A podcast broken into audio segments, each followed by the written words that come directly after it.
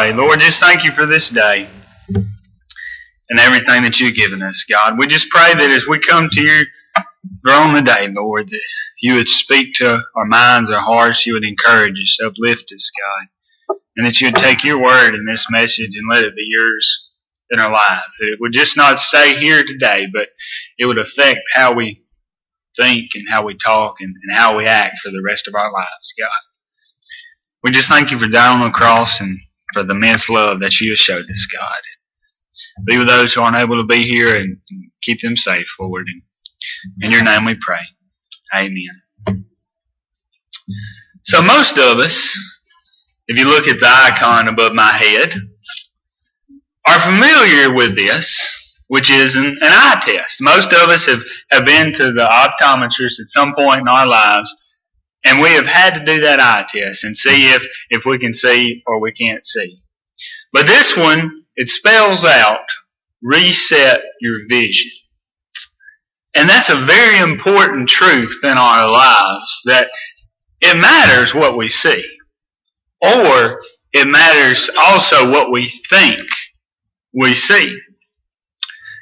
There's a, a lady and a, a cat, an elderly lady and a cat, and their names are not told to protect the innocent. But this 88 year old lady had the sweetest, sweetest old cat you ever seen in your life. And it was one night, late at night, she heard it scratching, scratching at the door, come back inside. So she said, you know, I need to go let my cat in. So she gets up, she goes to, to the door, she lets her sweet little cat in, she sits on the couch. But then at that exact moment she discovers it's not her cat, it's a raccoon.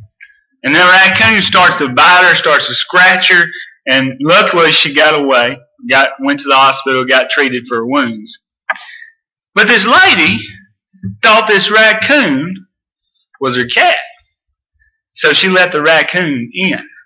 So that is a problem of perception. And see, a lot of times as, as our life goes on, we let a lot of stuff in that really shouldn't be let into our lives. We let a lot of stuff go on that really shouldn't be going on because we have the wrong perception of what it really is. And over time we let that which does not belong in our life become the norm, become the everyday existence. And the funny thing about life is when we fall from where we're at, oftentimes it becomes normal to accept that reality. To say to ourselves that there is no hope, that this is the way it is. And it got that way because we had a perception problem and we let something in that wasn't supposed to be in. So if you would turn with me today to Nehemiah, Nehemiah chapter 2, verses 17 through 20.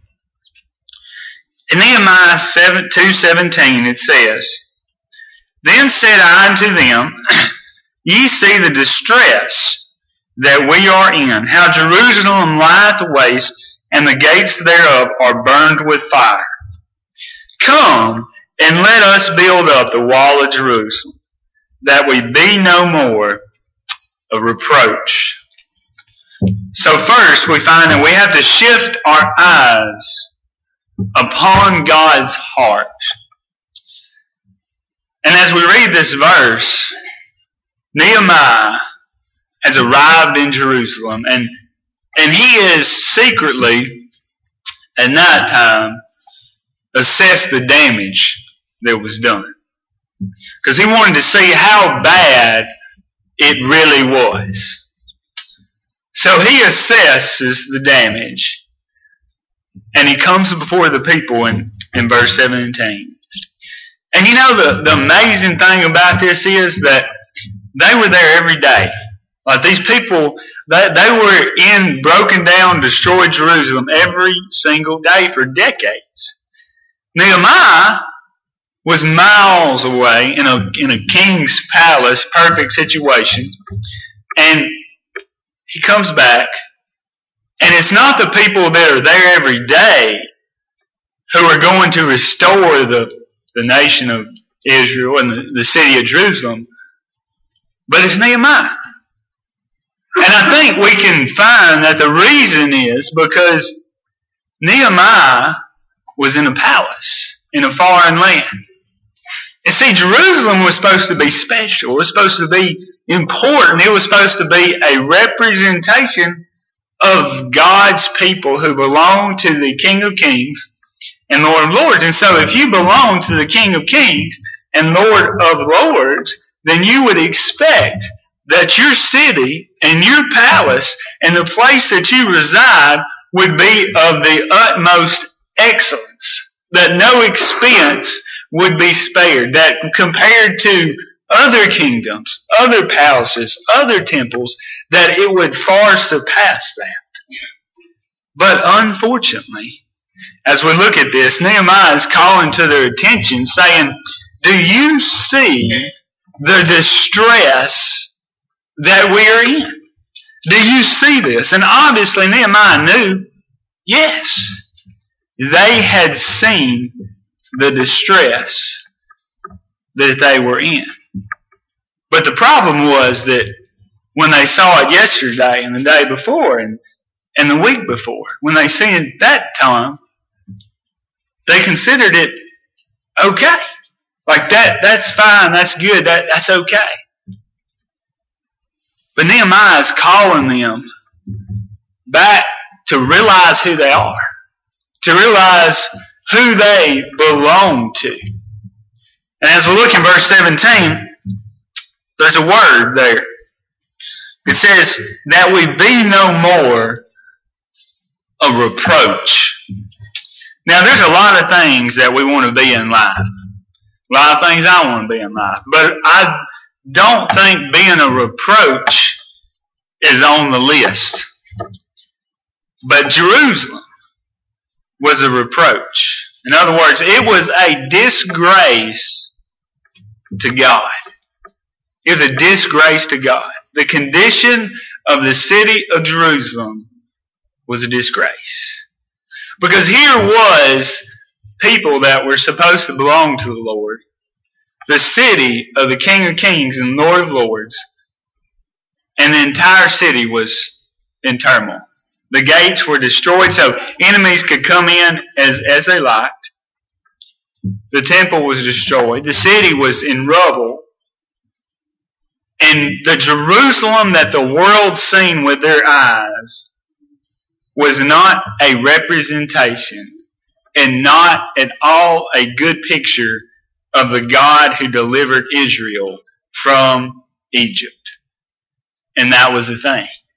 Nehemiah was telling them that, do you remember how you got here? Do you remember how years ago when you were first born as a nation, that you were nobody? Like you were nobody. You didn't have any land. You were a, a foreigner. You, you were a pilgrim. You, you had nothing.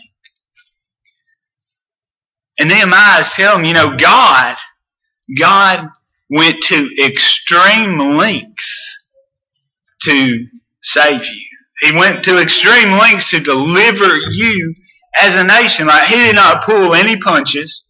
He did not be, make available anything, but he did everything in his power and took Israel as two people who were didn't, didn't have children to a nation that has so many people that they're more than the stars in the sky and the sands in, in, on the seashore. It gives them this wonderful land. And then they forget about the God who did that for them, and then God punishes them. And see, the right response would be they repent and they rebuild. And they work towards being a people, a nation, a city that when the foreign nations and people without God seen them, they would be seeing a picture of an excellent and mighty and rich God. But Nehemiah is saying like, this is not going to work. If you want to be with God, and if you remember how hard God worked for you compared to how hard you're not working for God. You're you're a disgrace. You're a reproach. And so Nehemiah was calling them back to who they were. And to understand that he had been away for, for years. But out of all the people that that seen the gates broken down every day, that seen the temple broken down, that seen the, the city in turmoil, turmoil, not one of them raised their hand to do something about it. And the reason is because they chose to accept that as normal, as the way things are. But Nehemiah chose to accept things the way God wanted them to be. And his desire, his desire was to make Jerusalem, to make the city of Jerusalem and Israel a people that reflected a rich and mighty and wonderful God who is the King of Kings and Lord of Lords. Now, I love going to the beach. You know, most of us can say that we like going to the beach. You get to go to the beach, you get a beach house, you go on the, on the seashore, you get to feel the sand and the water and the sun. It's wonderful experience. Most of us don't have a beach house, but if I had a beach house, that would that would be good. You know what I'm saying? Like I would love to have a beach house. And if I had a beach house, I would put all kinds of windows in it. Okay?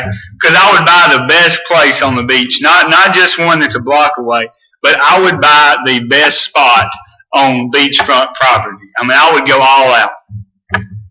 Well, see, there's this, this Jewish couple that moved to San Diego and they had a premier beachfront property. I'm talking this thing cost millions of dollars for just a small piece of real estate. Didn't, didn't even have a house on it. So they begin searching for an architect to build this, this dream home. And they had a beautiful view that they could see out there and, and look at the beach and the ocean and the waves. So they find an architect and, and he begins to brainstorm to come up with a couple drawings for their first meeting. So he comes up with this drawing of this beautiful beach house, has all these windows. So they can look out across the ocean, they can see the waves coming in, they can see the beautiful sunset. And as he comes to that, that first meeting and meets with this couple, he shows them the plans. And he says, I know you want to look at the beach. I know you want to be able to see the sunsets and enjoy the fruits of your labor. So this, this is the plan that I have for you. And then we got to admit, sometimes people are strange. You know, they're weird. And this lady was one of the weird types.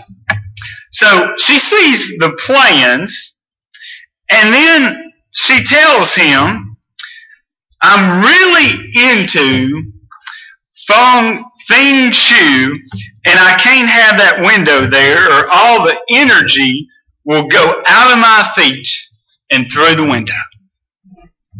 Now, is that not the most ridiculous thing you ever heard in your life? So they have spent millions on this beachfront real estate to have the view. And they're getting this architect to build a house that they can see the view. And they end up, they end up putting gypsum board instead of a window. So when they look at their wall, that million dollar view that they paid for, that's, that's not what they get to see. They get to, they get to see the view of gypsum board all day long. Now that, to us, would seem ridiculous. Crazy. But if we were to be honest with ourselves, we have not just valuable, but we have the most valuable resource available to us today. And that is being able to be in touch with the heart of God. And see, the thing is, it was very expensive in that God, God decided he would sacrifice, kill his son so that we could have that view, so that we could come before him in prayer, so that we could have a relationship with him. And so that when we take our last breath, that we can see with our own eyes the riches of heaven. But see, the thing is, unfortunately, in our lives, we're kind of like Israel. And we're kind of like Jerusalem.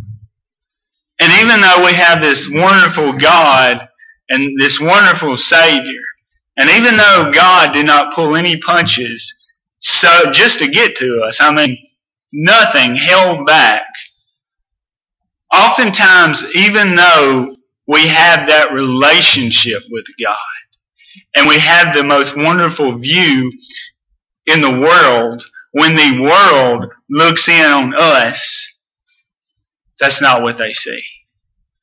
And have you ever thought about, have you ever thought about that people don't see God? Like they can't go somewhere and see God physically sitting in a seat. But what they can see is me and you. What they do see is what we talk about. How we spend our money. How we spend our lives. And see, we have to ask ourselves the question, are we a disgrace to God? Is the way that we are framing God in our lives, allowing people to be able to see into the beauty of heaven and into a Savior who did everything in His power to save us? Or are we putting up a gypsum board wall and showing them everything else but Jesus. And we have to ask ourselves, when we look at how great a length God has gone for us, have you ever thought about that? How great a length God has gone so that He can spend time with us not only now, but in eternity. In other words, think about the great chasm between here and now and where God is. But God traveled that distance and put his life of his son on the altar so that he could spend time with us because he loves us so dearly. And so what we have to, to ask ourselves, knowing that fact, knowing that people see our relationships, knowing that they see our church, knowing that they see us in the world, our home, wherever we're at, knowing that, we have to ask ourselves the question, are we giving the world a picture that is worthy of a Savior that did that? Are we giving them a picture of a relationship that is worthy of a Savior who gave it all? Are we giving them a picture of church that is worthy of the King of Kings who is rich in mercy, in treasure, in glory, and praise? And are we having an attitude of excellence? Or are we having an attitude of the people of Jerusalem before Nehemiah came along and saying, you know what, this is how far we've fallen, but it's okay. It's alright. Because see, all God is looking for is somebody that is willing to portray his heart to the world. But we can't portray his heart to the world if we never focus on his heart. And so are you or I a disgrace to God in our portraying of Him to the world? in the way we do our relationships, in the way we carry ourselves, in the way we talk, in the way that we do church. Because oftentimes we're very concerned about our heart and not as concerned about God's heart. And we forget that we really can do anything. Anything it takes to show people God because Jesus did everything and anything it took to get a hold of our hearts. So if you would look with me in the next verse here, it says, Then I told them of the hand of my God which was good upon me, as also the king's words that he had spoken unto me. And they said, Let us rise up and build. So they strengthened their hands for this good work. Second, we have to shift our eyes upon God's hand. Now, as we read the book of Nehemiah, you have to you have to have some respect for the man. Because think about how hard it is to get a group of people together and going in one direction and doing something they haven't done for years. That's basically what Nehemiah was doing here. But notice what Nehemiah says. He doesn't come in here and he says, say, people, you're worthless. I mean, you're absolutely worthless, hopeless. There's no hope. You should see the palaces in these foreign lands. It's not what he does. But he comes, and after he says, Do you see how great a distress you're in? Do you see how much of a disgrace you are to God? After that, he tells them this. He says, You know what?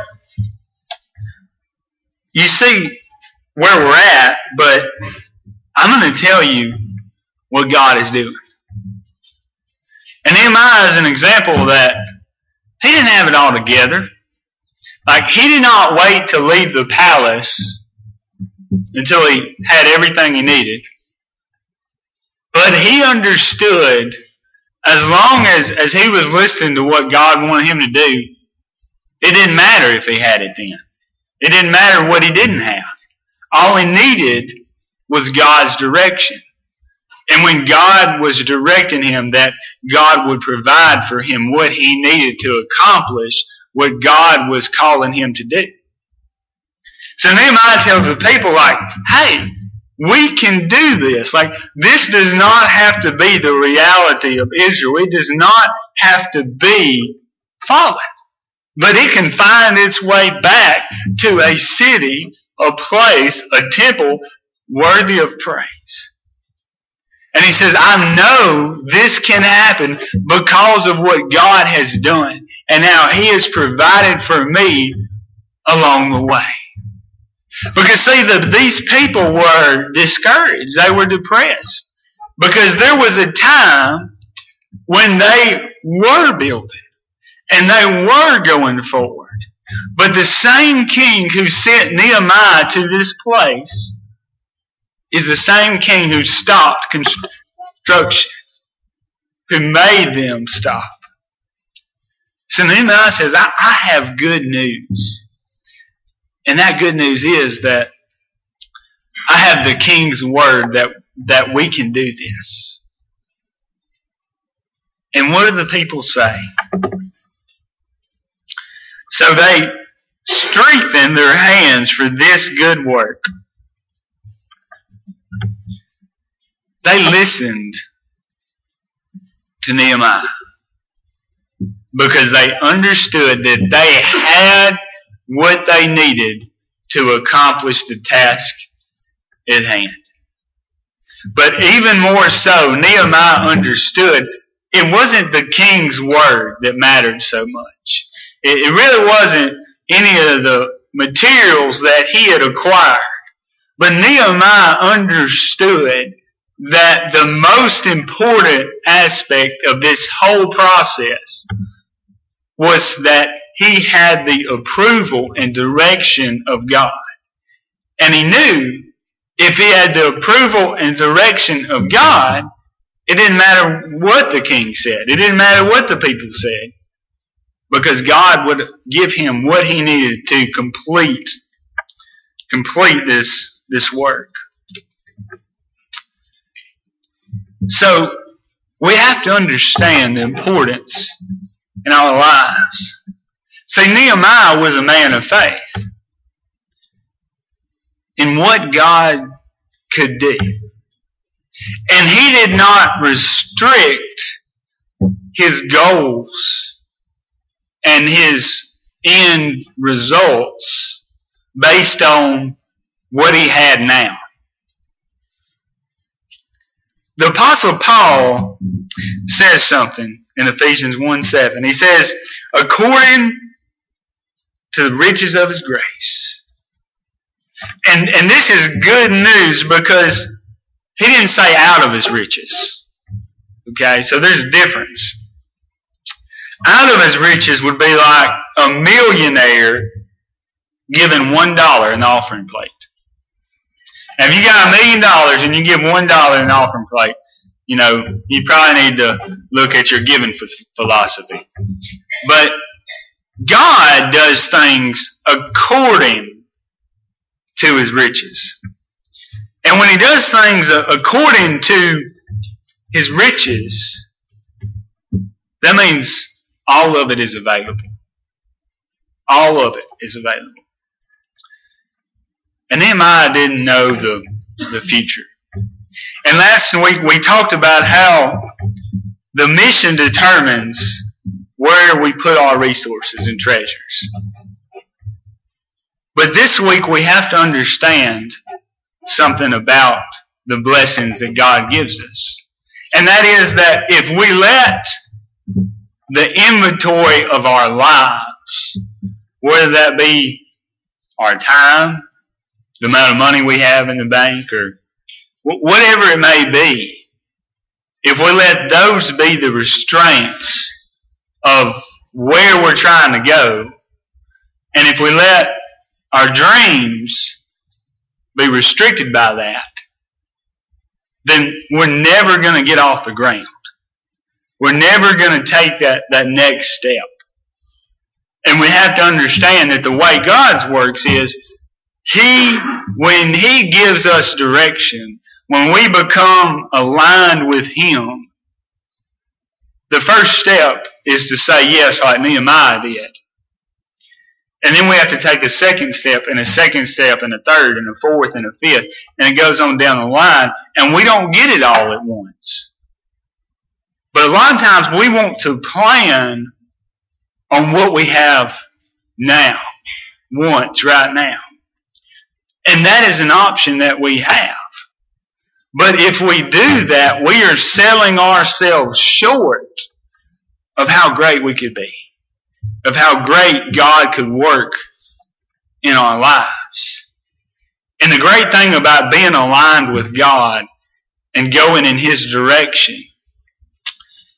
is that as needs arise, He fills them. As problems arise, He can, He can squash them. One of the most comforting things that we should have in our life is the truth that when you look at the hands of Jesus Christ and you gaze upon those hands and there are two, uh, a nail hole in, in each hand, that is a signal, an object of truth that tells us and should tell us that God is willing to not hold a single thing back for what he wants to do in his life. And if he was willing to kill his son and sacrifice his son, then if we are doing what he wants us to do, we can be assured that he will provide for the what we need to get to the future that he wants us to be at. So the question we have to ask ourselves today is have we forgotten God's hands? Have we forgotten about the the nail scarred hands of Jesus that tell us We don't have to have it right now to get to where we want to be. Because if Jesus, if God didn't hold back his son, he's not going to hold back anything. So are me and you cheating us out of a great future because we are restricting what we're going to do today by what we have today. Because if we do that, we're never going to get to where God wants us to be. We're never going to see God work mightily in our lives, in our church's lives, and in the lives of the community. And so I ask you today, what about, what about right now? What, what is your attitude toward God's hand? Are you going off of what's right now? Are you going off of what He has told you? If we look in the next couple verses here, it says, But when Sanballat the Horonite and Tobiah the servant, the Ammonite, and Geshem the Arabian heard it, they laughed us to scorn and despised us and said, What is this thing that you do? Will ye rebel against the king? Then answered I them and said unto them, The God of heaven, he will prosper us. Therefore we his servants will arise and build, but ye have no portion, nor right, nor memorial in Jerusalem. So lastly, we have to shift our eyes upon God's Word. And as we look at these last couple verses, we find the, the truth of the century. That is true no matter how many more years pass, it's always going to happen. And, and this is what it is. Think about what Nehemiah is doing here. Think about what he is uh, attempting to be a part of God working in, in this nation. So these people have been walking around for decades lost, saying it's okay when it's not really okay. And all of a sudden Nehemiah comes in here, encourages them, and, and they decide that they want to become worthy of the God who, who did what he did for them. And the truth of the matter is, which we find in 1920, when anybody and any one of us try to do this, what Nehemiah is attempting to do, this is always going to happen. Somebody is going to say, what is this thing that you do? Why would you rebel? Why would you go against the grain? So how does Nehemiah respond to this, this, this accusation? He said, unto them, the God of heaven, he will prosper us. Nehemiah understood it. He didn't really need these guys. That this was a very small minority. They didn't have a place in Israel. They didn't have a place in Jerusalem.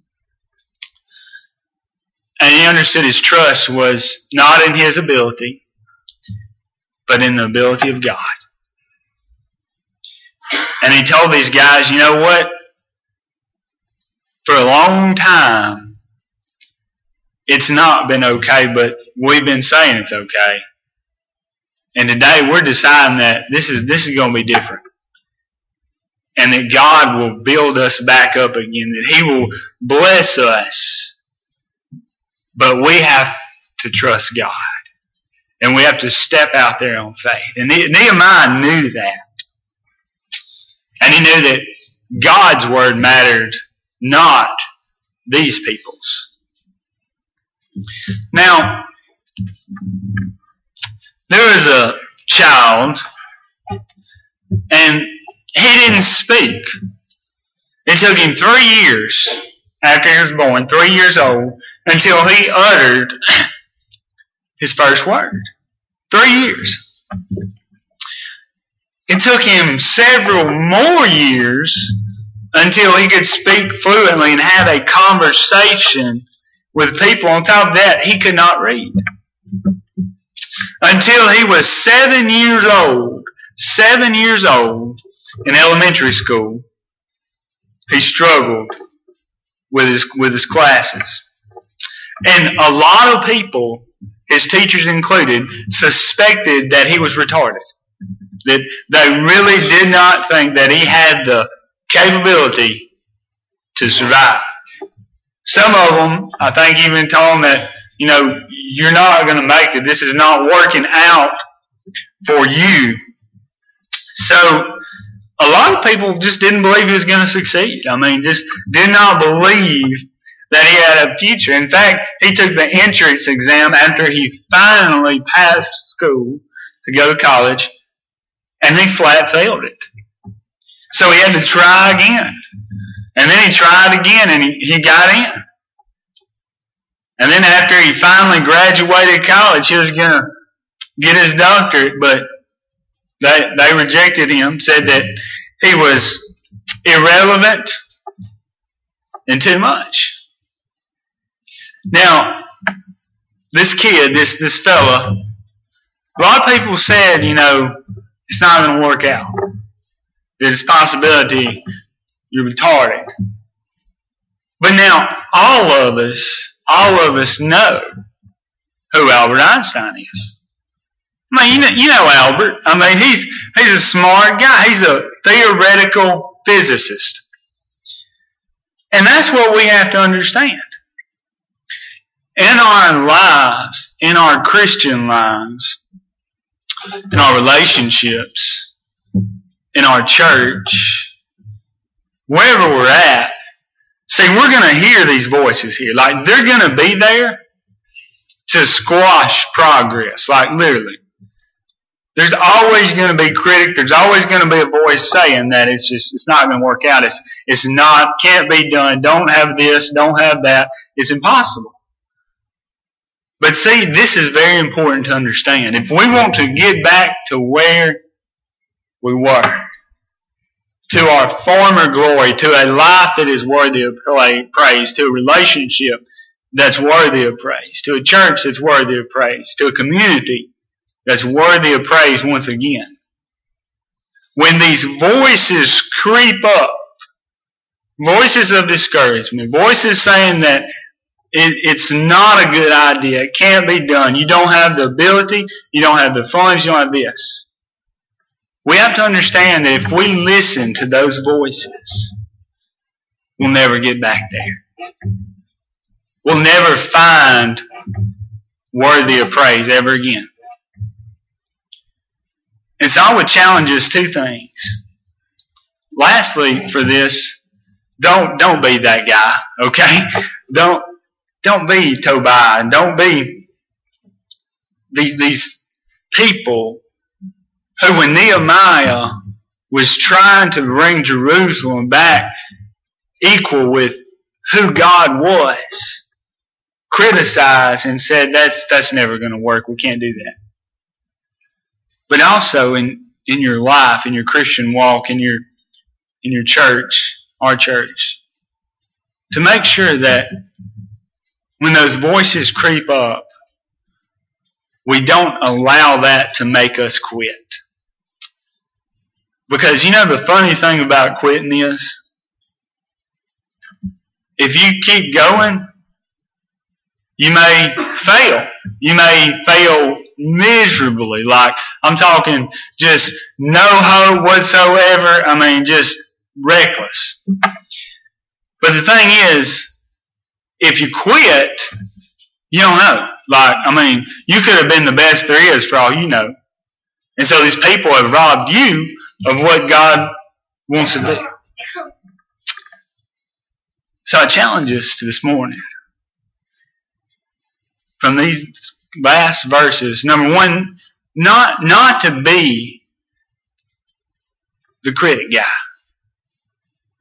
Not to be the one that squashes any hope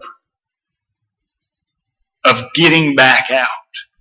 And also, to simply not quit when those voices creep out from the crowd because oftentimes those voices are not a part of the majority. They're a boy, they're, they're a part of the minority.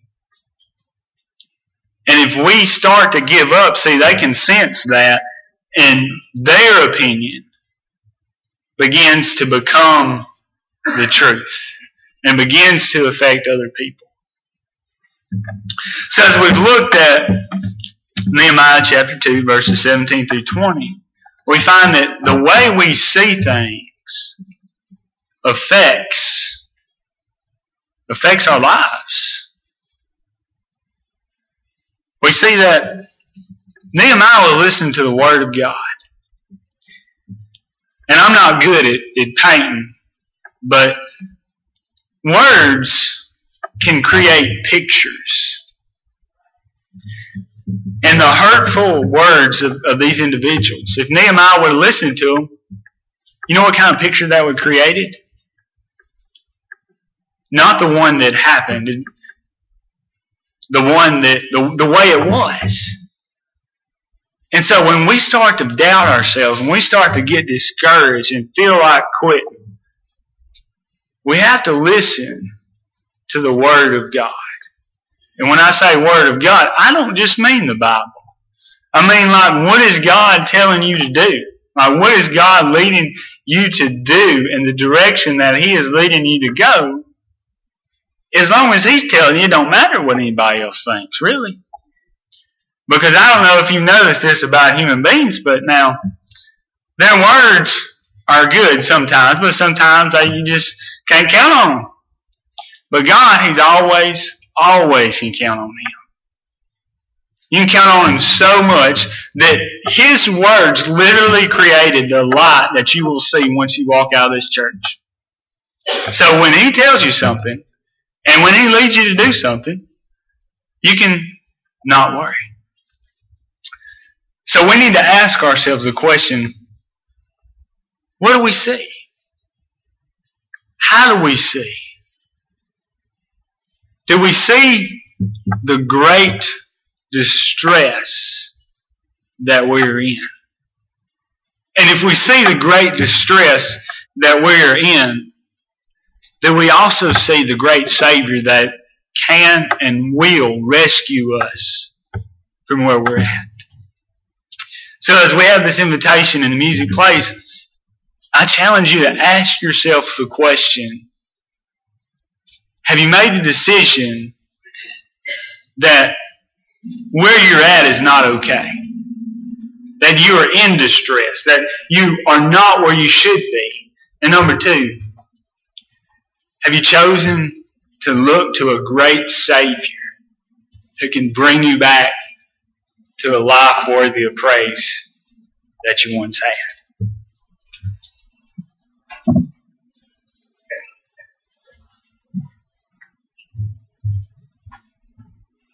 If you would